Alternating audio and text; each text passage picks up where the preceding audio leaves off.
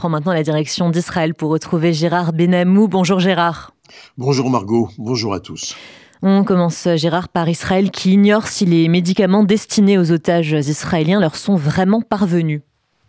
Oui, Margot, Israël ignore si les médicaments destinés aux otages israéliens leur sont parvenus. Les médicaments pour lesquels la France et le Qatar sont intervenus, ils sont entrés hier dans la bande de Gaza après maintes tractations et complications, mais on ignore s'ils ont été réellement distribués aux otages, auxquels ils doivent pourtant apporter une assistance essentielle pour leur maintien en vie. Le Qatar affirme que oui, ils ont été distribués, mais sans donner de preuves. Le Hamas, rappelons-le, a exigé 1000 doses de médicaments pour les Gazaouis contre une seule par otage. Israël attend donc des preuves concrètes de la réalisation de cet engagement du Hamas. Et une certaine tension s'est installée dernièrement entre le cabinet de guerre et euh, Tzal. En effet, au centre du différent, eh bien, l'armée israélienne qui souhaite une enquête interne sur les échecs qui ont conduit au 7 octobre et l'échelon politique qui ne parvient pas à donner son accord. Il en résulte un débat animé qui a mobilisé les membres du cabinet cette semaine, tandis que des ministres et les hauts commandements militaires se réunissaient de leur côté pour plancher sur les circonstances de la guerre conduite contre les terroristes du Hamas. Les opposants rassemblaient leurs objections, bloquant toute décision.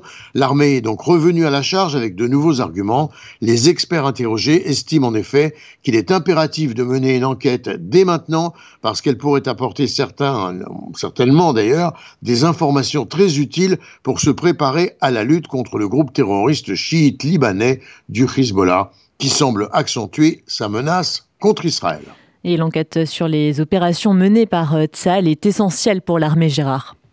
En effet, une enquête approfondie de la vérité permettra de tirer les leçons des échecs et de nous préparer aux futurs défis en matière de sécurité. Le chef d'état-major de Tzal énonce clairement son évaluation.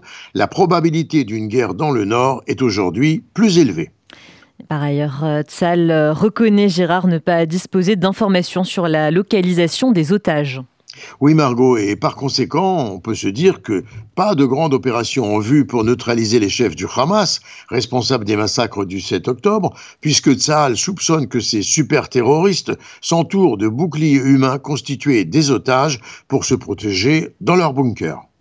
De son côté, Yair Lapid, le leader de Yeshatid, a décidé de réengager le débat politique officiellement, comme on le sait, abandonné durant la guerre. En tout cas, le parti du chef de l'opposition, Yair Lapid, a annoncé qu'il avait déposé une motion de censure contre le gouvernement au sujet du budget de l'État pour 2024, récemment approuvé. C'est la première motion de ce type inscrite à l'ordre du jour de la Knesset depuis le début de la guerre en octobre. Elle met en question, je cite, l'existence de ce gouvernement accusé d'échec et de coûter des vies humaines et l'avenir du pays en favorisant par son budget les ministères inutiles et les fonds de la coalition, et ce, au total détriment de l'aide nécessaire aux évacués, aux réservistes et au renforcement du sentiment de sécurité.